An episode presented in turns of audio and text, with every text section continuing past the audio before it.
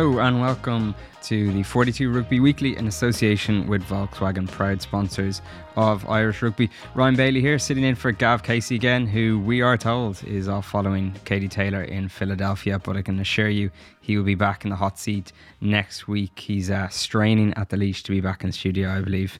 Murray Kinsella is also on his travels this week, but he's got his priorities right. Um, he'll be off to Cardiff um, for what promises to be a lively weekend, but joins us first in studio. Murray, how's things? Yeah, I'm good. Well, you're away too. You're over to glamorous. I am. Bay. Yeah, I can't wait for that boat trip across to uh, Colwyn Bay. It should be should be fascinating. Should be a great game. Ireland yeah. going for a, a, grand slam. Massive weekend ahead in, in Wales. Uh, Cardiff is going to be absolutely rocking, yeah. chaotic. It's always a, a crazy place. The night out there is pretty wild and probably not memorable actually, given how, how crazy it gets over there. But it's going to be a great rugby game as well, and, and what a brilliant final day we have in the Six Nations. Yeah, we'll be joined uh, by Bernard Jackman uh, a bit later in the show to look ahead to uh, what promises to be, as Murray says, a fascinating game in Cardiff. But Murray Joe Schmidt has just uh, named his team for Wales just before we came on air. Three changes from last week as expected, but a, a, couple of interesting calls on the bench, and obviously Tadhg Beirne in for his first Six Nations start and appearance. Yeah, it's a massive one, isn't it? Um, Ian Henderson carrying a knee injury, so that kind of opens the door for him. It looked like at one stage we weren't going to see Beirne in this championship. He was so unlucky with his own knee issue at the, the start of the tournament, missed the first couple of rounds. Then he played for Munster rather than feature against Italy and missed out in selection against France last weekend. Now he gets the biggest opportunity, and it's kind of fitting and perfect, yeah. really, that yeah, back in way yeah. where he made his name. Uh, certainly looking at the Welsh fans on Twitter, they're a bit worried about him coming back over there he was so good for Scarlets for so many years, and he's brilliant for Munster as well. So it is really exciting. It adds a whole lot to the fixture. Um, and Sean O'Brien obviously recalled as well, a guy who's going to be absolutely chomping at the bit, having been dropped for the France game. Uh, by all accounts, he's been pretty ferocious and aggressive in, in Ireland training over the last couple of weeks. Has been laying down a few markers there as well, um, and he'll be keen to show that he's certainly not gone away with, with the World Cup uh, so soon now. And Rob Kearney, obviously influential yeah. and calm and really good in the air, which is going to be key because Liam Williams and, and that back three for Wales have been excellent in that department. It does look like a really strong Ireland team, and it's just thrilling, isn't it, to have mm. In there? Yeah. What about the bench? A couple of interesting calls there because Andrew Porter is back in, as is uh, Kieran Marmion for the unlucky John Cooney, and Quinn Roux is, is the replacement lock ahead of Ultan Dillane. So a couple of interesting calls there from Schmidt. Yeah, really, really interesting. I mean, there were so many tight selections on that bench. I would say the selection meeting was as much around that. Yeah. Um, and trying to figure out the right kind of impact they need in this game. Quinn Roux obviously provides a bit of a bulkier presence than Ultan Dillane, and you don't really have that. With Beirne, you have a 113 kg lock in your starting team. He's not the biggest guy now. He is powerful. He is ultra aggressive, and he certainly doesn't lack in those physical exchanges. But Quinn Roux offers you that kind of scrum solidity uh, off the bench, as, as, we've seen in the past for Ireland. Andrew Porter has been a little bit in and out. John Ryan, I actually thought has done really well. It's very unfortunate, isn't he? Yeah, yeah. You were chatting to him during the week, actually. Yeah. Normally, when they put players up for media, you kind of think. As oh. was Ultan Dillane, so. the poor guys, yeah. actually, it's tough on them. Shouldn't laugh. It's actually, it's really tough missing out on, mm. on such a big game. But um, yeah, that's an, an impact bench. I think a lot of people will be um, feeling that John Cooney has been harshly done by. Yeah, he's been lively off the bench in his limited appearances. Um, but Kieran Marmion, I guess, has that experience, and that's something that Schmidt will have weighed up quite a bit. You look at O'Brien even coming back in, and, and Kearney, guys who have proven in massive games before that they're more than capable of thriving. So the atmosphere um, in Cardiff is going to be chaotic. It's going to be uh, cacophonous. It's going to be loud, and and you need those big personalities. Um, and clearly Schmidt feels like Marmion, who has been really good for Connacht since he came back from the injury. To be, to be fair to him, will will add a bit in, in that sense. Larmour as well, obviously reverting to the bench, so it does look like a good Ireland bench, but. Those changes as well, and especially Tadhg Beirne, it just makes it so much more interesting. Yeah, Marmion is a is a 36 different player Schmidt will have used during this championship window. That's excellent squad depth building in in, in a World Cup year you know, he's obviously spoken about being a different brief during the Six Nations. So it is fascinating the way he has kind of rotated a bit while maintaining that balance of being competitive throughout. Yeah, definitely. And like it is easier to say that he's had a different brief after they've essentially kind of put themselves out of the, the yeah. race. Obviously, there is potentially a title on the line. You're Ireland will be banking on Scotland winning against England, which doesn't look too likely given their injury issues and, and the fact that it's in Twickenham. But it is probably easier to say, oh, listen, this is what I want to get at the championship after the fact. That said, the injuries did open doors for guys, and that's been a real positive. You mentioned it there. 36 is a really good figure. Um, and further down the line, with the priority of the World Cup and getting past the quarter final there for the first time ever, that is going to be so valuable. Um, and the exposure that guys, even a guy like Quinn Roux, even Ultan Dillane who misses out now, mm. John Ryan, they've been kind of involved and, and the depth chart just looks a little bit healthier again. Yeah, we'll, we'll get into Ireland against Wales in, in a bit more detail as the show progresses, as I said, with Bernard Jackman. But maybe a final word on, on the Welsh team for now. Murray, uh, no changes from last week, but the big news for them and a big boost is, is Liam Williams has been fat, past fit. He's been superb in the championship. So that, as I said, is a, is a big boost for them. Yeah, it's really important. He's developed so much over the last couple of years going to Saracens has pushed him on to another level. He's so confident now. There's none of that. He used to be such a, an unpopular player, actually, yeah. opposition fans. Sometimes you were you were thinking, is is there a bit of a cheap shot there? He seems to have completely eradicated that from his game. Uh, he's very popular by all accounts, and, and the guys who played Lions tours with him speak speak highly of him. Um, but he's just focusing on his game and, and proved all those skills. He's such a, an enjoyable player to watch. His kind of distinctive running style and really brave in the air, really aggressive as well. And, and he's been so important in, in, in the air for, for Wales, as well as adding a bit going forward. His counter attack game is strong as well, obviously. It's a lovely settled team for Wales. Um, I know Eddie Jones is having a bit of a jibe saying they look a bit tired, but they'll be delighted that they can have that cohesive uh, continuity carrying into this game. And you look at those combinations like Parks, was back to his best, I thought, against Scotland. Mm-hmm. And Davies is absolute class. That's a really good centre pairing. The back row has worked well, Navidi Tipuric and Moriarty. Even though they're missing guys, there's been a nice kind of complementary skill set across the, the board there. The front row, they can play a bit as, as well as being abrasive and good in the set piece. Um, so, yeah, it, it looks like a strong Wales uh, squad again, and it's just so perfectly set up. I know the bookies are really struggling to call yeah. this. I think they're pretty much um, saying it's it's even contest, and it really feels that way. It's going to be so hard to actually predict anything here, but we are in for an unbelievable yeah. game. There's so many fascinating matchups, but in particular, at, in the line out, you know, James Ryan will be calling the Irish mm. line out for the first time at international level. He's done a couple of times for, for Leinster, I think Munster over Christmas and then the Toulouse game as well. So he has experience there, but you know, that's another kind of string to his bow and it'd be a, a big step up for him in the absence of Henderson and Toner, obviously yeah, you're going up against Alun Wyn Jones and his line out. Yeah. Um, that's a pretty big test. But I, I really think James Ryan is more than capable. He's kind of like the the complete lock, really. Uh, he's become that very fast. He can play that tight head role, which he does. He scrummages that tight head lock. He's got the power game. He can be the carrier. He can clean out rucks. But you can also play him as that line out loose head lock who's running the line out, um, maybe offering distribution and passing as well around the pitch and being quite mobile. He can really do it all. And, and this is another step in his development um, he's obviously still so young, but yeah. has achieved so much so quickly. A, a, definite future Ireland captain, in my opinion. Um, and this will be a, a, nice step for him along the way. And again, with the World Cup in mind, it's just great to have those multiple callers. Henderson can do it now. Obviously, Devin Toner does it. Tadhg Beirne, as you mentioned, is learning as well. Um, so that's a, a great kind of string to his bow.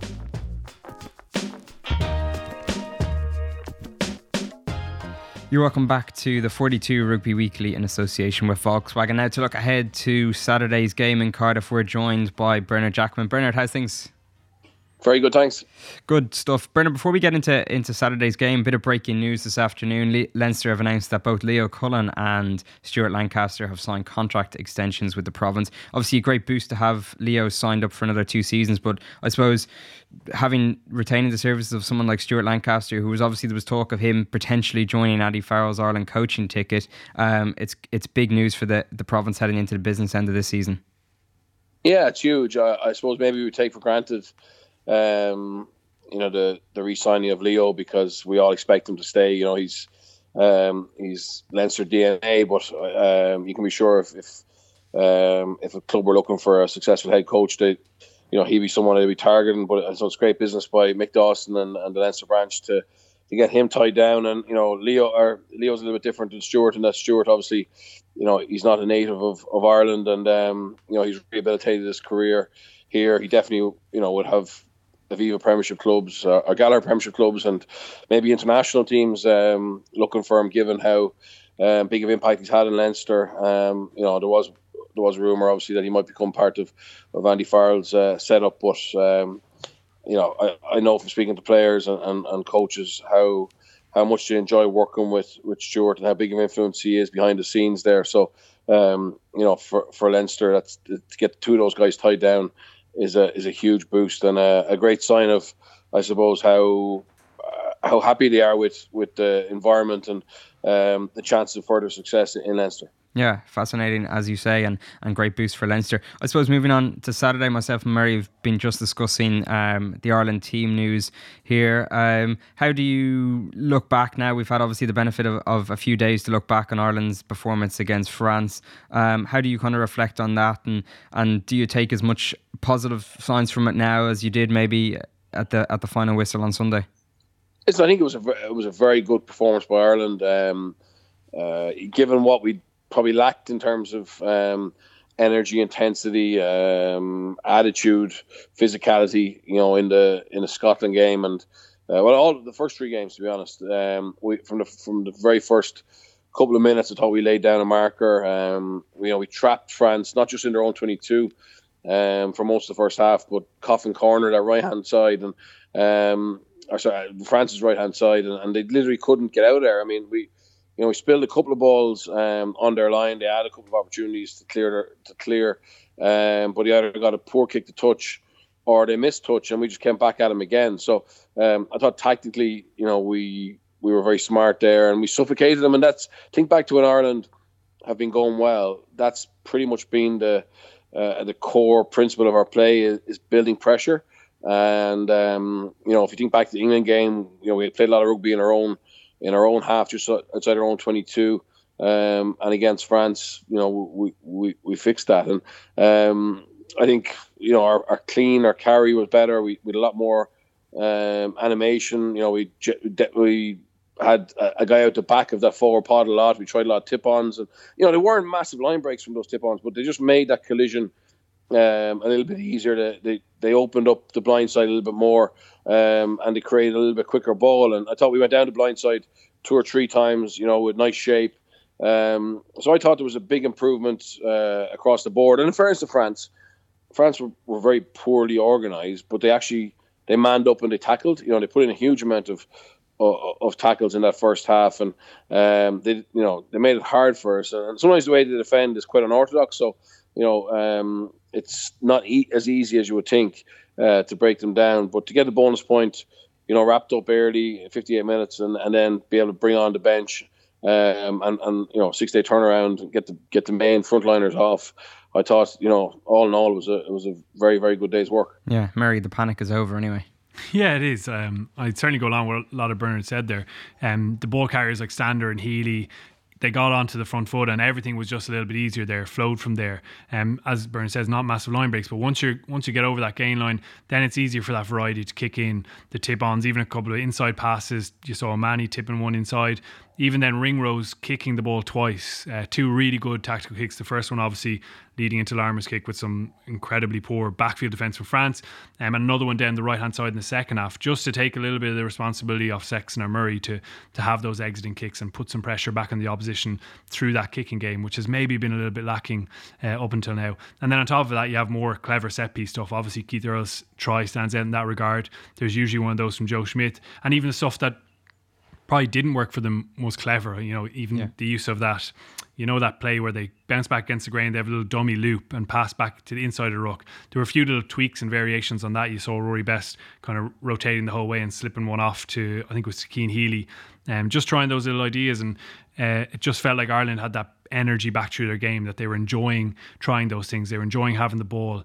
Um, and I thought even though they didn't have to defend a lot when they did that it was it was quite aggressive. Um, there was strips in the tackle. There was a choke tackle just before half time and they didn't allow France to get any foothold at all until those very dying moments when they'll be frustrated with conceding those two tries. It took a little bit of the gloss off, yeah. but I don't think that'll mask for them what was a really dominant performance. And certainly now feels like, even speaking to the players, that that confident edge is, is right back in there and just teased up so perfectly for this weekend in what is going to be a, a brilliant atmosphere. Yeah, Murray, you know, as you say there, we were both in Carton House this weekend, and you can kind of feel there's a, a, a change in mood, change in atmosphere is, do you feel there's a pressure off the players now almost that you know they weren't panicking internally but at least gets everyone stopped talking about what's gone wrong with Ireland and it just going into this week it just eases that that pressure on them? Yeah like I, I don't even know if that's how they really were thinking about it. Like they're yeah. so focused on what is right ahead of them. And this weekend it's a Wales team that has great momentum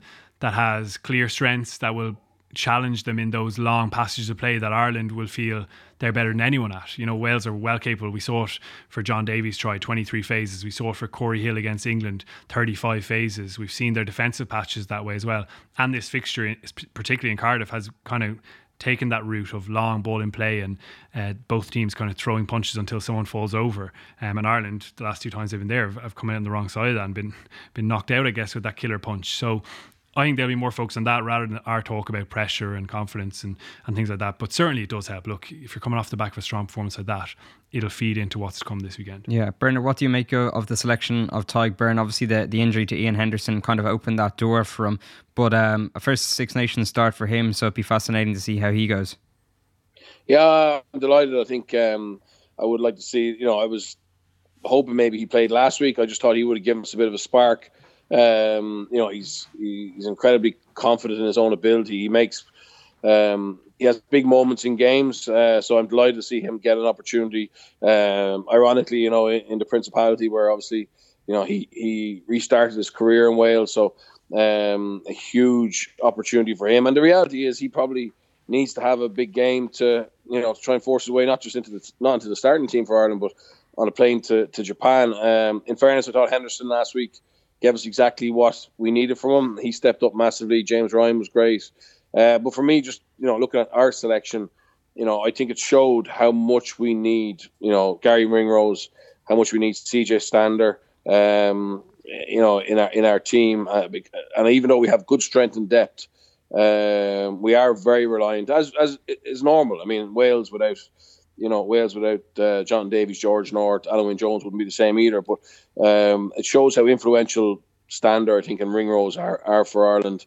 I think Ringrose gives Johnny Sexton um, another kicking option, which Murray spoke about, but also he, he communicates to him um, incredibly well, and he's just more of a of a ball player than maybe you know Robbie uh, Bundee and Chris are, and I think that's important for how we want to play. So um, I think selection's good. You know, Sean gets another chance, and you know, um, he's another couple of weeks to to build up his fitness, and you know he'll he'll be very conscious of how he needs a big game. You're bringing in players who are you know big game players. I know Tadhg Beirne hasn't done it at international level um, to the same extent as someone like Sean O'Brien, but I have no doubt that he he can come into this game and cauldron that'll be Principality Stadium and and be really influential. And I think it's it's exciting. I think that'll be the third. You know, Ireland will have played 36 players over the Six Nations, which is um, which is brilliant into into a, a, World Cup. And if we can finish this this Saturday with another win and and finish second in the comp, um, given the way we started, having blooded so many players and um, come through a little bit of a, uh, a, rough patch. I think that's massive for us. That's probably as good as win the tournament. Yeah. What about Ireland's attack, Murray? You mentioned it there, 2015, 2017. You know, followed similar themes, huge stretches of possession, territory, against a, very strong and, and, and stout Welsh defence. We had a question on, on Twitter from from Connor, and he was kind of asking that kind of similar similar question. You know, do Ireland need to vary their attack um, on Saturday? Because, you know, if it follows the, the themes, as I said, of 2015, 2017, they'll have large swathes of possession and, and no real reward. Yeah, well, I think the variety has actually been really good since um, the Scotland game when they were in the 22. It was a little bit based on just being off one off nine, um, and they felt they could overpower the Scots as they have done in the past. I think since then we've seen Johnny Sexton get on the ball even in the 22 and, and then playing off 10 a little bit more. Um, even I think of the build up to to Quinn Roux's try against Italy where he gets on the ball a couple of times as well as Conor Murray making good passes um, and kind of arcing off the ruck a couple of times. Even those little bits of variety that aren't completely obvious, and you still may be quite tight off the ruck, and you're still trying to win that physical battle in the 22, which is everything. Uh, those things make a difference. We mentioned the tip-ons, the the options around that ball carrier, and the the backdoor option to go out to one of the backs, whether it's Sexton or particularly Ringrose, as Byrne mentioned, his communication is, is superb. It's harder to do that obviously in the 22, but further out the field, I thought that variety has really improved, and I think Ireland have always really had that. Um, it's just a case of getting that initial ball carrier, getting that initial momentum off the set piece, um, and everything flows from there. So I, I've no doubt that Ireland do have that variety. At the same time, they will back themselves having been so physical against the French mm. to deliver that. You think back to last year in, in Dublin against Wales, and Ireland did actually physically bully the Welsh. They probably felt that they could get on top of them in that sense, and you did see a lot of extremely direct rugby in the 22. Now, Wales in in Cardiff is going to be a very different proposition, and they will probably remember that feeling of, of last year being beaten in the physical sense which makes it all the more thrilling. Their defence has been excellent again. They've conceded the fewest tries, uh, just six in the Six Nations, conceded the fewest points, and um, they've such variety in how they actually take you take the ball off you. They can strip you, they can jackal, they work really hard. So even they operate with that 13 and two players in the backfield. Even with one less man in the front line, they just work so hard that they can still get that line speed as well. So that is a fascinating clash, Shaun Edwards' defence, and, and seeing what Joe comes up with that. Yeah, we saw two Schmidt strike moves, as you say, last week against France for the, the Johnny Sexton try and the Keith Earls try. Bernard, I was talking to, to Johnny Sexton during a week at Carton House about it, and you know he said it's always obviously something that's good to have in their locker, but he feels that Wales aren't going to give them too many opportunities off lineouts this weekend. They'll probably kick long and chase hard. He said, "What do you think Ireland will need to do, as Murray touched on there, to break down Shaun Edwards' defence?" Yeah, I think I think we have to kick well, um, and uh, I think that we have the the skill set, whether it's from 9, 10, 13, um, even you know even further out. You know, Stockdale one on one. You know, last weekend he kicked the chip dead, but that's probably the first chip that he's had that hasn't bounced back up to him for a hmm. try. But he is capable of, of isolating that space, and um, I, I, think that it would be hard to break him down front line. They, you know, they they're very good at choosing what what rucks to uh, attack, and that's why they can afford to have, you know, maybe one less, and you know, they use a simple philosophy: fire and ice, where you know, ice obviously um, they leave it, and you know, they try and have 15 guys on their feet, and and, and fire. They they pile into it and, and try and disrupt it. So they'll pick and choose what rucks they go after, and, and they're very confident with their defensive system, and it's a it's a it's a very aggressive um, defensive system with obviously, you know, uh, coming up hard on the outside um, with Josh Adams and, and, George North having that license to um, to come looking for the intercept. So we'll have to be careful. It's very difficult to go over the top of them, um, ball in hand. There's not as many opportunities to go through them as as there is with some teams who use that blitz type defense. So, um, and it comes down to just you know the fact that there's such stability in their coaching staff. You know, Shaun Edwards, Warren Gatland, you know, Rob Howley and Rob McBryde have been together so long um, and the players are very, very comfortable with um, the simplicity of the system. And then it's just a case of going out and uh, uh, and um, put, executing it. And they have they're on a huge run. Um, they are very fit. I thought they, I thought they looked they looked fatigued against England around the half time mark, and you would have said, "Oh, England are going to finish strong." But they found that that extra level of, of fitness to, to come back and finish really strongly. So I think you're going to have two superbly conditioned teams, two very organised teams. Um, uh, Johnny's right. I think they'll kick long and on, um, and they'll invite us to counter attack. I think we'll, you know, we'll be pretty patient in that, and there might be a lot of tennis, but uh, we will still will have line opportunities, you know, and you can be sure that um, Ireland will have spotted some potential weakness, and uh, might, we might have one chance, you know, against against France. We tried the same move uh, we got two opportunities um, from lineouts on the, on the right hand side, one the first half and one the second half to, to execute that try. So uh, you know this week you might only get one, and um, we got to we got to nail it. So um, it's going to be fascinating. I think it'll be an incredible game. I actually think Ireland Ireland can win. I, I think that uh, I think we can beat Wales. It's uh, it's incredibly difficult to uh, to keep winning, and I just think Ireland may be coming a little bit under the radar. Um, sense of real sense of purpose and um, and, and, and probably a, point to prove to a certain extent and understanding that they they can finish this this tournament as I said with all the changes and, and the, the dip in form with a win um, you know it augurs very well for for um, for the World Cup and also shows real character in the team. Yeah, absolutely. Bernard, I want to get your take on the the Welsh attack. Um, obviously, Rob Howley did the lines, and they have that same kind of one three three one shape, and you saw them use that shape pretty well for Josh Adams' try against the Scots. Uh, and obviously, Gareth Anscombe, he's been a, a, different factor, I guess. What has he brought to the attack that, that's changed things for the Welsh? He, he's very he's he's very good on the line. Um, so if there's um, if there's a lack of line integrity, if you know if if Ireland try and get off, you know, a little bit in front uh, on the outside to to shut down that pod off ten. Um, he's very good at actually going into that gap and getting his hands free. He's quick. He's a lot quicker than Dan Biggar. Um, but a big thing is he's not afraid to actually take it to the line, and that's um, that that changes. Like if you, I think if you're playing against Dan Biggar, you can ignore him to a certain extent, and you can trust the guys on the inside to catch up, and you can get get off a little bit quicker. But I think Ireland will have to um, have to be very focused on you know making sure they don't leave any dog legs.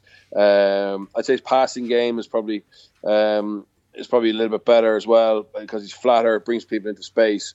But I, I don't. I honestly don't think it'll be the Wales attack that will mm. be the problem. Um, I think that they it'll be it'll be can we break down their defense? Uh, I, I think that our defense at the weekend showed you know we had a lot more energy. We got our fold right. We got the right people uh, in the right positions on the line, um, and it's, it's mainly going to be something unorthodox. You know, uh, um, if you look at the tries Wales have scored, bar that one from you know from Josh Adams, and he still had a lot to do to finish it. It's a lot around just individual players in chaos. You know, the likes of, of North, you know, pulling something out of out, out of the ordinary, and I think that's and the rest of then is just Wales playing high tempo, fatiguing teams, and being very mentally strong. Uh, and not giving away many penalties. So uh, I, I wouldn't be worried necessarily about the, the Welsh attack um, in terms of their shape. I'd be more worried about some of the individuals within that. You know, you spoke about Gareth Davies. If there's any, if there's any line break, he'll be on the inside. You know, Anscombe take him to the line. John Davies is, a class act. You know, and then the back three are are really in form uh, mm-hmm. and and really dangerous. And uh, you know, that's the problem for us. If we do play too much kick tennis and we kick badly, um, I think they have individuals who can hurt us. Before we look ahead to to Scotland, um, Scotland's trip to England, Murray. Um, if Ireland lose, has this been a successful Six Nations? I mean, can you know, can we lose to our two main rivals and, and call it a good tournament because of the kind of the depth that, that Schmidt has built? Or as Brendan was saying, if we go away and produce a good performance and still lose, you know, there's that kind of does that mm. represent a good Six Nations? Yeah, well, I mean, it's a, a, complete matter of opinion. In my opinion, yes, I think it still could be a, a good Six Nations, even if they don't win this game, if they get a strong performance. Personally, I think that they have built enough um, belief in the group last year that that it'll ride through a championship where they will have felt they've had key injuries, guys maybe not being at their very best. I think a number of individuals have put their hands up and said as much, um, and still to get that development through the squad. Yeah, look, ideally rolling uh, into a World Cup, having come second w- would be brilliant. Um, almost better in a way than co- going and winning another championship where the hype just carries all the way yeah. through to the World Cup. Um, and that's the priority this year. It definitely has been. I think you can see it with the selections, and you can see it even with Joe. His mind sometimes seems to be elsewhere, and um, they're definitely planning and plotting for that as well in the background, uh, tactically and, and maybe in, in, terms of some of those moves. So I think, yeah, a performance this weekend, given the development of the squad, would make it a, a good championship. Yeah. What about England? Eddie Jones was that his kind of mind games again today, yeah. um, saying that Wales look a bit tired, Ireland peaking at the right time, all that kind of stuff. Obviously, Ireland can do England a massive favour um, by beating Wales and Cardiff, and, and that sets up a, a championship shot for England against Scotland. Eddie Jones made four changes for that game. Um, how do you see that one going, and, and how do you kind of read it? Yeah, given Scotland's injury issues, it's very tough to see them causing an upset there, and it's a really strong English team. I know the English media are a bit surprised that Joe Cokanasiga is not playing again, but I completely understand that one. Like Jack Nowell has 30 caps, he's 32 caps, even more. Um, he's been on Lions tour, superb player, brilliant attacking, individual. I think people probably get caught up in the excitement of a, a 21 year old who only has a, a, couple of caps, and probably Gregor Townsend would have liked a less experienced defender there, someone that you could pick on uh, off set piece. Uh, it looks like a really strong team with Henry Slade back in. I think that's the, the nice combination they've had in, in midfield off Owen Farrell himself and Tuilagi. So listen, I expect them for their part to to get a pretty strong win. What what do you think, Bernard? It, it's it's there for yeah, them. Yeah, it's very hard to see Scotland. To be honest, Scotland you know, they threw everything they had at Wales, but just lacking that bit of quality at the moment with, you know, with the high profile injuries they have. And um, it's been a poor Six Nations for them, really, given Glasgow and Scotland, or Glasgow and Edinburgh have, you know, been excellent in, in, in both Pro 14 and, and Europe. Um, they haven't managed to to add to that. But that's just the way they play, you know, international rugby is main, uh, mainly about power.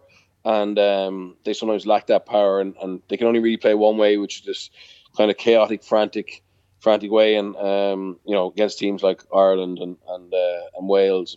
Scotland, if they're switched, or France, if they're switched on, you know that isn't really enough. So um, it's very hard to see them going to Twickenham and and and getting anything out of it. And Eddie Eddie's saying that Wales have made the most tackles in the competition, which actually yeah. statistically is, is wrong. you know what I mean? But you know, you know he knows it's wrong him. as well. He's just yeah. no, no, but you know he knows it's wrong as well. He's just, he's, just, he's good, he's good value.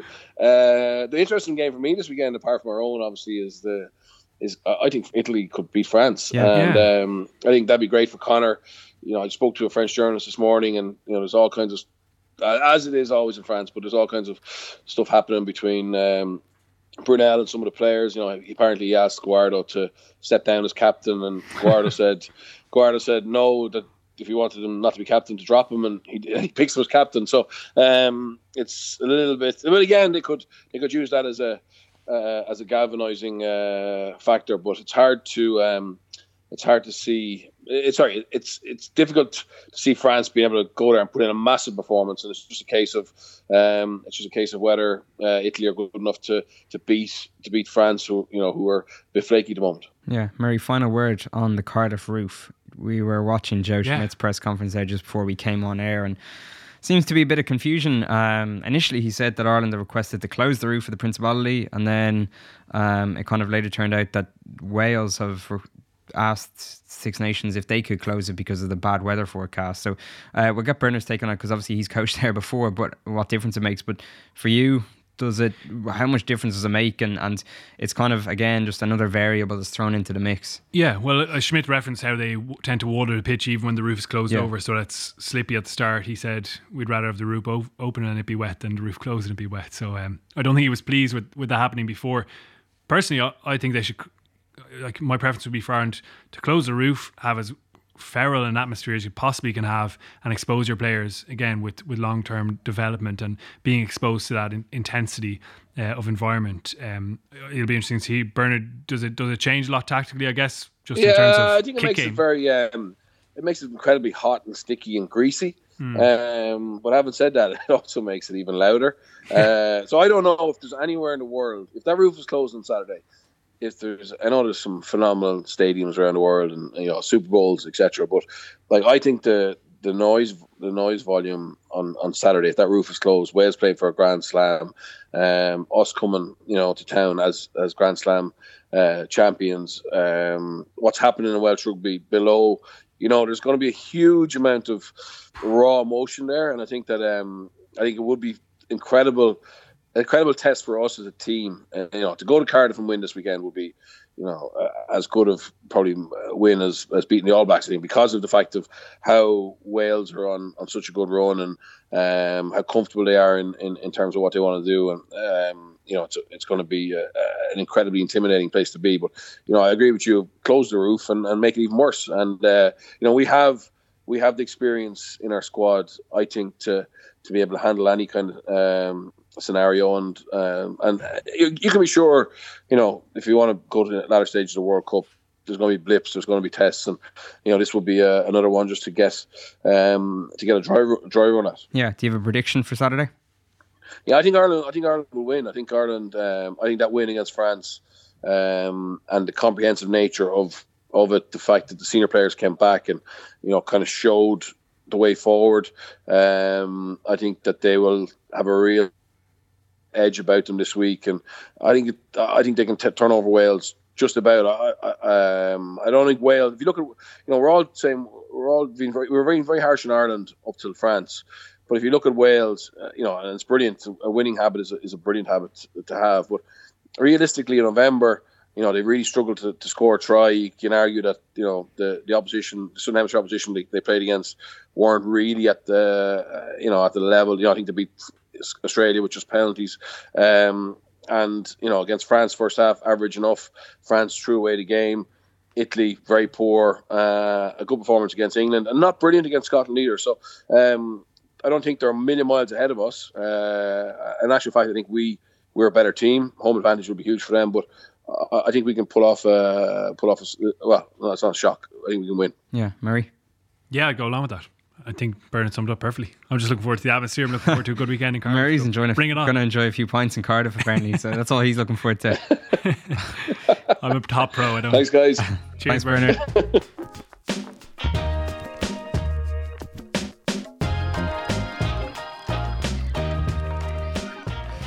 You're welcome back to the 42 Rugby Weekly in association with Volkswagen, proud sponsors of Irish Rugby. Now, this week we caught up with Simon Zebo, who was in Dublin last Sunday, making his punditry debut on ITV alongside Brian O'Driscoll and Jonny Wilkinson. Zebo is a Paddy Power ambassador, and I caught up with him this morning.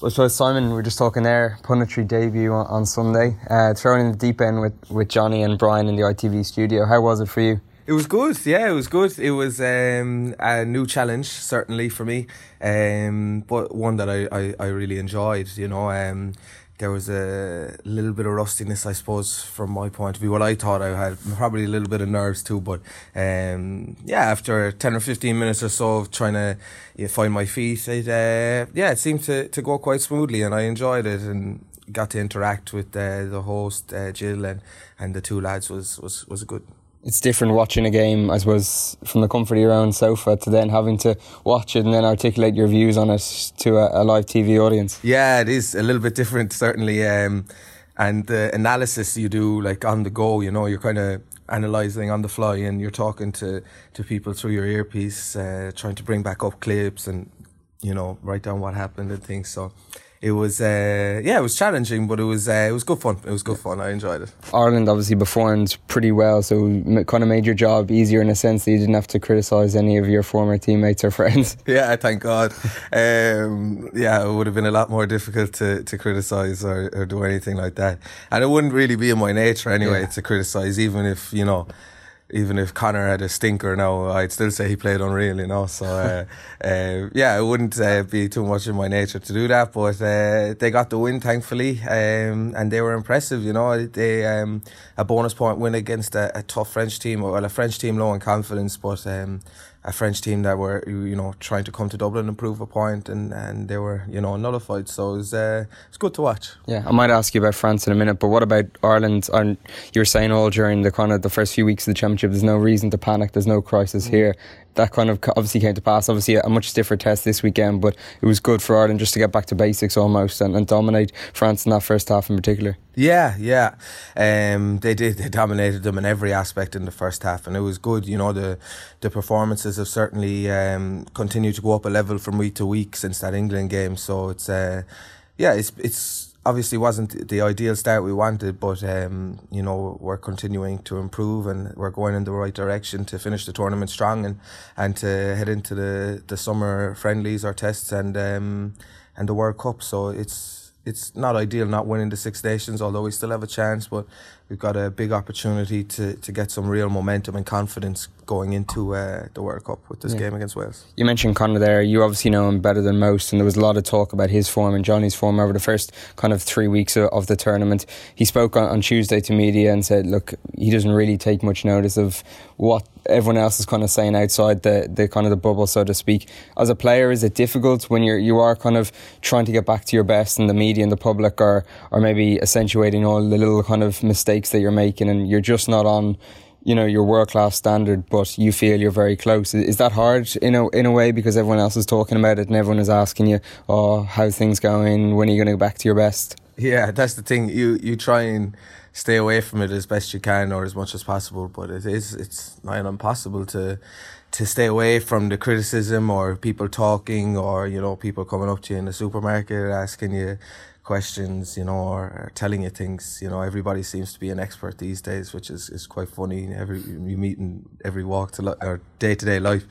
Um, but uh, Conor, yeah, he he knows himself really well, and he's a very confident person inside. So even if he doesn't have a good game, he'll still um, he'll he'll know what he's capable of doing, and he'll just stick to the same process and, and routine that, that has got him to being the best scrum half in the world. And um, you know, you know his form might have dipped maybe in a match or two, but you know his class is certainly permanent, and um, he's still the best scrum half in the world. Um, and um, he's starting to, to find his, his form again, and you know you, you don't want to peak too early. You don't want to be saying, "Oh, he, Ireland are X, Y, and Z or Conor's X, Y, and Z too early. It's a World Cup year as well, so he's um, he's hitting his straps at the right time, and um, I've no doubt come World Cup he'll he'll be firing on all cylinders, and um, he'll be so important to Ireland's World Cup hopes. Yeah. What about France? What did you make of them? Because there was a lot of optimism um, around their kind of performance in Scotland, and there was obviously a bit of continuity in there in selection, and you'll know a lot of the lads quite well. Mm. What did you make of their performance? Because a lot of people were, were almost let down by the way they showed up in Dublin. Yeah, I was very disappointed. I was very disappointed with them. Like obviously, I, I uh, full credit to Ireland in terms of you know making you know forcing them to to live off scraps or or um, you know forcing them into a performance like that. But having said that, uh, France were very, very poor. Um, and the signs were, you know, ominous from the first uh, couple of minutes when uh, Jordan Larmour, f- like, kicked the ball back just like you do normally, and um, there wasn't a French player to be seen within 50 or 60 metres, which was uh, bizarre for the first couple of the games. And in a wet, greasy day, you'd think that you you deny teams access in easily into your own half. And I, I, from a full back's point of view, I just could not believe my eyes and what I was seeing. And next thing, Ireland get the ball maul and try, and that's Ireland's pressure game. And um, France just looked like they didn't know what they were doing, and it was it was very disappointing. I'm not sure if the if they have a whole lot of direction coming down from the top. I think there's there's uh, probably there's a little bit of poison somewhere in French rugby. I don't know, like whether it's coming from the top down, but you know the players aren't putting in the performances, but they're giving everything they have. It's just they're lacking a bit of direction, and it's uh, it's very sad because you want France and French rugby doing really well because they're such an entertaining team. They're so good for the game and so good for our rugby, but they've just been a bit of a shambles the the, the past couple of years, which is really sad. Yeah. What was the kind of the general reaction back in, back in France to the performance? Because as you said, there, there, was a bit of optimism around, um, you know, this week and, and the kind of the continuity they had, and there's obviously a good spine of youngsters there coming through. You'll know them better than most. So, mm. what was kind of the general reaction? Was it just, oh, here we go, same old again? Uh, yeah, a little bit of that, and, and then funnily enough, I, I saw saw one article, you know, almost praising them, saying, "Oh, look, we won the second half, 14-7 or, or or what have you." And I was I was in shock, you know, like they were five or six minutes away from being nilled in a in a test match for the first time in I don't know how many years. So, um, I think there's a lot of optimism around the, the youngsters uh, that are coming through, and you see a few of them playing with Toulouse, and you see people like Jordan Joseph uh, playing with us. Um, there, there is a good spine of, of French talent coming through, but um, the current the current team are are, are just not. Um, yeah, they're they're they're not performing for whatever reason, and um, in my eyes, it's not the lack of talent or or the lack of um, ability. It's uh, it's probably just a little bit of a lack of direction, and France haven't been consistent with coaches and things or game plans. Uh, we, we see that on the pitch. Yeah, sure. What about this weekend in Cardiff? I'm sure you'd love to be in Millennium Stadium. It promises to be a, a cracking atmosphere and a cracking game. Yeah, it should be a belter. Um, looking forward to it very much. I think it'll be very, very difficult for Ireland. Um, as I was saying earlier, I just imagine if I was in a in a Welsh person's shoes, you know, if we were in Dublin and we were playing for a Grand Slam and Wales were coming to town with um, a chance to win, but a very, very, very slim chance, you know. Um, so, uh, you know, you'd be licking your lips and you would, your level of performance would soar, your, your confidence would go up, the atmosphere in the crowd is going to go up and, and, you know, it just make you feel that extra bit taller. So if, if that, if I was in a, if that was the situation and, and they were coming to Dublin, I'd be very confident that there was no chance they'd beat us, you know, yeah. even if we played bad. So um, if I was a Welsh fan this weekend, I'd be very uh, optimistic and, and they're probably rightly so. They've probably been the the, the most consistent side um, during the Six Nations um, without playing unbelievably well. Yeah. So um, they have something really, really big to play for this weekend, and they're going to be tough to stop. Yeah. What are your memories of Cardiff? I think you played five times there in an Irish jersey. You scored on your on your first first appearance there. I think back in 2013. So it's obviously a very special place to play.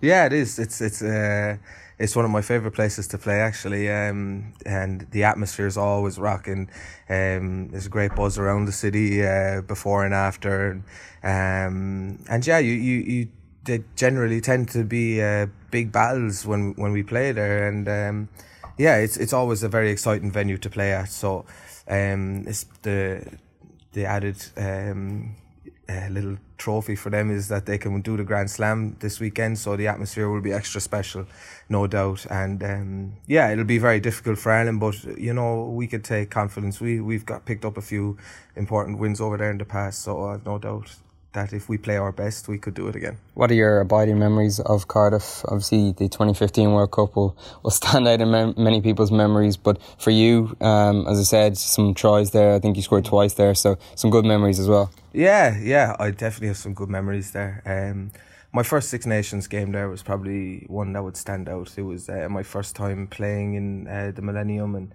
um, got to score a try. We got to win the game and um, yeah, had a had a few nice moments. So that'll certainly be one I remember. And um, yeah, never know. I might might get to create some more memories there in the future. Fingers crossed. And, and I suppose just on, finally on on Saturday, where do you see the kind of the key areas? Tadhg Beirne reportedly set to be included for Ireland, so he obviously will be a, a turn, turnover threat. He'll obviously have a, an insight into the Welsh as well. Where do you kind of see the key areas? And if, if Ireland can produce the same level of performance maybe as they did last week, do you think they have a chance now on, on Saturday? Um, yeah, I definitely think they have a chance. 100% Ireland have a chance against any team in the world that they play against, home or away. Um, but I think the game it might come down to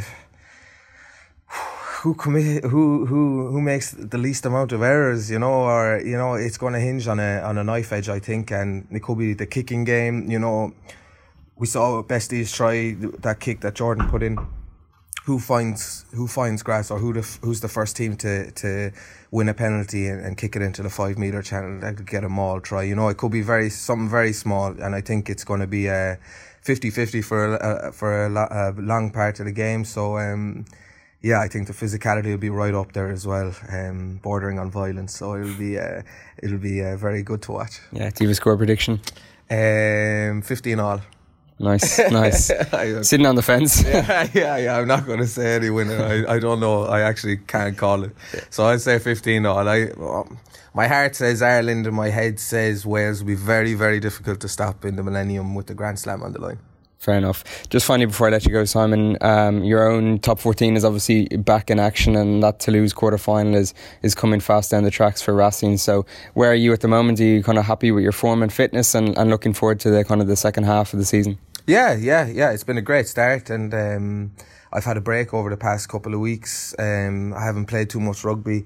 I've had a couple of knocks. I had a little head knock, and I had uh, some back trouble uh, recently. So I just gotta. I think I'm not playing this weekend, so I, I'll get a run out next weekend before the quarter final, and um, yeah, hopefully put my best foot forward and uh, continue my form into the second half of the season and continue to score some tries and and uh, create some um, some positive moments and. Um, yeah, just very much. Uh, it's just a case of continuing what I've been doing, and and um, my form will continue to, to thrive. Yeah, a semi final against Leinster wouldn't be bad in Paris either if you can get past Toulouse. Yes, that's the goal. That's the goal. Um, not looking past Toulouse at all because they've beaten us twice this year already, and it'll be very difficult for us. But um, there's a lot of players in the Racing team who um, would love a chance to to to get a uh, it shot off Leinster again, and uh, me no more so than the smile says it all. yeah, yeah, I would love that. I would love that if we got a chance to play them. So it's um it's a nice carrot for us to, to try and go and chase after to to get uh, Leinster at home. Um, and yeah, we'll we'll do everything in our power to to get there. So fingers crossed. Simon Zebo, as always, thanks very much. Thank you. Thank you. They don't understand him half the time because he'd be like, well, Bonjorskin, how's it going? you like, what did you say? That's what you get all the time. He's still adapting. He's a year into French classes and he's still at uh, uh, square one, but he's, uh, yeah, Dunners is happy. Well, Bonjorskin, how's it like candy cane. Drop the top, pop it, let it bang. So it's obviously a big weekend for in the senior Six Nations. Plenty of fascinating subplots across the final weekend. But Murray, as we said at the top of the show, it's a huge weekend in Colwyn Bay for Noel McNamara's under 20s. They're going for a Grand Slam, just the second Ireland side um, to win a under 20s Grand Slam if they can do it following the 2017, which included the likes of Cian Healy, Darren Cave, and Ian Keatley. So, um, a huge achievement if they can do it. They've been absolutely superb throughout the whole tournament. They just one final box to take. It should be a great encounter. Yeah, it's already a, a great achievement to win that championship with a game to spare. They've been really impressive. So many good prospects in this team, and most importantly, a really uh, well gelled together unit, well coached. I think it looks like so. Yeah. So credit to the coaching team there. Really good news that they're going to have their halfbacks fit. Craig Casey, who I think a lot of people are justifiably excited about. He yeah. looks like a superb prospect. Obviously a, sh- a, short scrum half, but he more than makes up for it in his fiery attitude, brilliant passing game, really clever around the fringes, um, and as we saw, well able to get stuck in. That tackle on Jordan Joseph last week, uh, last Friday, was superb and a real kind of game defining and momentum shifting moment. He was unlucky to go off injured, but but fortunately passes fit. Harry Byrne is back in after missing that game as well. Mm. Although Ben Healy did a superb yeah. job and, and Cormac Foley as well at scrum half when he's been called on, he's done really as well, well as well. So there's actually a bit of depth in the squad, which is even more exciting for Irish rugby. I mean, you've been there watching nearly all the games. Yeah. What what have you made of it? I think one of the, the, the big things hasn't it been the success you see is just the consistent in selection. You mentioned there just one change this week, but even when the likes of Casey and Byrne have had to go off or had to pull out through injury, they've had someone to step up. I mean, the pack has remained unchanged for the five games, which is incredible when you think of you know, they're not the biggest pack either. I mean, Th- Thomas Clarkson, um, I was talking to him during the week, and he, he does not strike you as a prop. You know, he's quite small, and he admitted himself. Um, but they've just his sound technique. They've won 24 out of 24 of their own scrums throughout the championship. Yeah. It's given the platform for the backs, as we said, the, the half backs to kind of pull the strings, and they've just they've come together as a team really, really well. It's been fascinating to hear Noel McNamara and actually a couple of the players talk about it themselves. Is that they had a, a pre championship training camp down in Fota. And it's obviously easy to say in hindsight because they've gone on and won the championship. They're now going for a Grand Slam. But that was kind of the week that it all came together for them. This team has been under together since kind of under 18. So they've been, say, two years together, added a few players here and there. But they didn't feel like a team back then. Thomas Clarkson, again, spoke about it during the week that on that Fota camp was the kind of the defining moment for them. They felt like a team going into that England game, and you know, go, say the two home games against England and France. You know, you're looking at the opposition teams, and they're obviously a lot bigger in size. They've got a lot more experience. You know, guys have played in the Premiership, guys have played in top fourteen. Um, and they've just embraced that whole challenge of playing down in Cork as well. Mm. It's it's been a brilliant addition to that. So, you know, Noel McNamara, has done an unbelievable job, and yeah. he's just so fascinating to listen to because he's he loves coaching. Um, I asked him the other day actually where would this rank in his coaching achievements, and you know his answer was was brilliant. He, you know it wouldn't rank anywhere. He enjoys coaching the Clongowes under 13s as much as he does leading the under 20s to a, a, championship and a potentially a grand slam which is a brilliant attitude. And he's mm. really handed over the kind of the leader the initiative and all the responsibility to the team. And they've they've embraced that as we said. So yeah. um, and they've got some superb talent as you say in that team. We've mentioned a couple but the likes of you know Scott Penny Josh Wycherley you know you look Jake Flannery they're all super prospects. And there's no real stars that stand out you know they're just a, a collective bunch that yeah. perform and get on really well together. And that's the thing, like they've had a, a really sensible game plan for each game, like taking Jordan Joseph yeah. in the game against England, who also have like every under twenty team has incredibly talented uh, prospect, mm-hmm. but often it's not gelled together into a yeah. sensible game plan for that specific opposition, and often it's not gelled into a, a really good culture, which, as you know, Noel puts a huge focus yeah. on. He, as you say, he's a student of coaching, and just his pathway is actually really interesting. I think.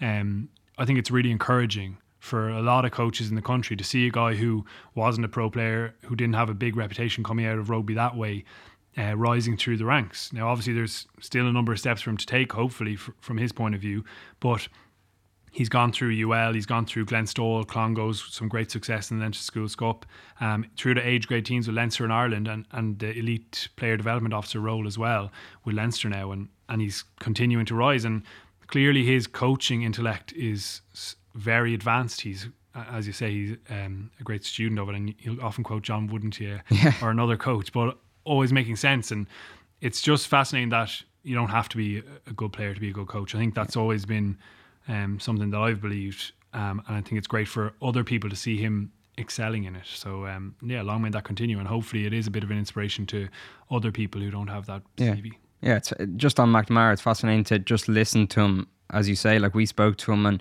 on Monday night, and I think it was 18 minutes, and it felt like two minutes. It was just a fascinating. Every answer was so well thought out, and, and you know he's so articulate. But one of the things that kind of strikes you is just how much he learns every day. But just obviously, he spent a bit of time in New Zealand last year, um, even in his first Six Nations with the under 20s last year, and then the World World Cup. It, they didn't go particularly well for the team, um, but he said he took so many learnings out of that. He learned from his own mistakes, he learned from the team's mistakes. And one of the big things he brought in this year was the leadership group.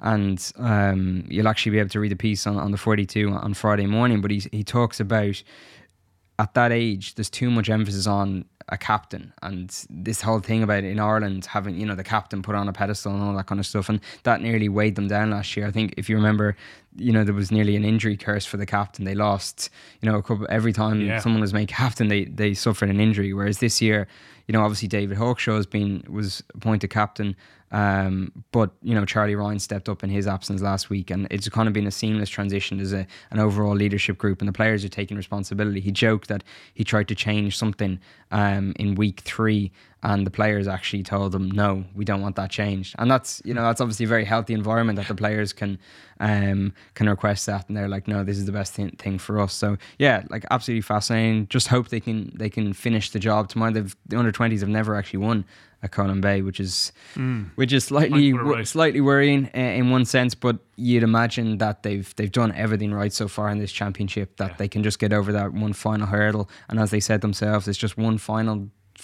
one final task. Just do it one more time. What they've been doing. They'll love that. They'll love that challenge. Like, yeah. they're such a driven group. It's kind of like. Uh, I was over at the Scotland game. Yeah, it was a decent performance, but they're just so unhappy because they ain't got a bonus point. So great attitude to have. And yeah, as, yeah. You, as you say, there's another achievement they can p- pull off this weekend. Yeah, absolutely. The women also uh, conclude their Six Nations campaign this weekend. They're in action at the Cardiff Arms Park, half one on Sunday. Hasn't been um, a great campaign for Adam Griggs' side, Murray. Um, it's difficult because, you know, obviously they're redu- trying to operate on reduced contact time during the week. I think Lindsay Peat was speaking about it, and you know they have very one one maybe two sessions before a test match, and then you're pitched straight back in against teams of the caliber of England and France who are who are on a different level. We'll all admit at this stage, um, they're in desperate need of a win on Sunday, aren't they? Because if they don't, they finish fifth. To be the worst finish Six Nations finish in 13 years. Um, so something needs to change there. It's, it's obviously a, a conversation for another day because it's it's so complex. But just in the context of this season and this team, they're they're desperate for a win on Sunday. Yeah, I mean, we kind of come back to the same debate with this. Um, obviously, the Scotland performance, you thought, okay, this can be a little step forward, but again, going up against France, a, a team who have advanced so quickly in the last couple of years, they're just again a marker of the major gap, um, and also a marker of the the kind of mistakes that Ireland make, the I don't know, loss of concentration, a missed tackle, a drop yeah. ball, uh, a willing, an unwillingness probably to look for something beyond that one out carry because yeah. you're slightly panicked in that situation or you're fatigued in that situation and you, and you can't make a good decision. Those kind of things are only going to be magnified even more if it goes on in this way. And your your article with Lindsay Peat was on the money. She said, you know, it has to change. Really, that was her kind of message. Mm. We have to uh, do something to to keep in touch or, or rather close that gap. So that is the big challenge. And yeah, it is a complex issue, and there's loads of parts to it. The IRFU who put out their women's plan, but um, it is kind of worrying that that is a long term thing realistically, um, because it would be horrible for Irish women's rugby to have a couple of years like this, where yeah. the players themselves are saying that things need to change and people going to the games even with a record crowd which is fantastic yeah like there is positives in that yeah. sense and, and there are yeah there are young players coming through but it's just making sure that it's never acceptable for your squad to get through a championship just winning two games or, or mm. three games essentially. That that should never be the mindset, and, and hopefully we'll never get to that point. Um, the worrying thing, I guess, as well, there was the news um, from World Rugby that the World Rugby Women's Sevens circuit is going to expand to eight legs. Yeah. Um, now, that's obviously not worrying news for p- fans of sevens, and and the seven squad have done really well, the Irish women's seven squad. But to go from six to eight legs, there's a greater need for resource, obviously, and for players. Um, and if you're trying to balance a sevens and a 15s program, the balance is even further in question there, and that's going to be a big issue continuing forward. Like I don't know what your sense of it is, but sometimes you you wonder if there are if you actually think, oh, sevens is actually the best route for women's mm. rugby.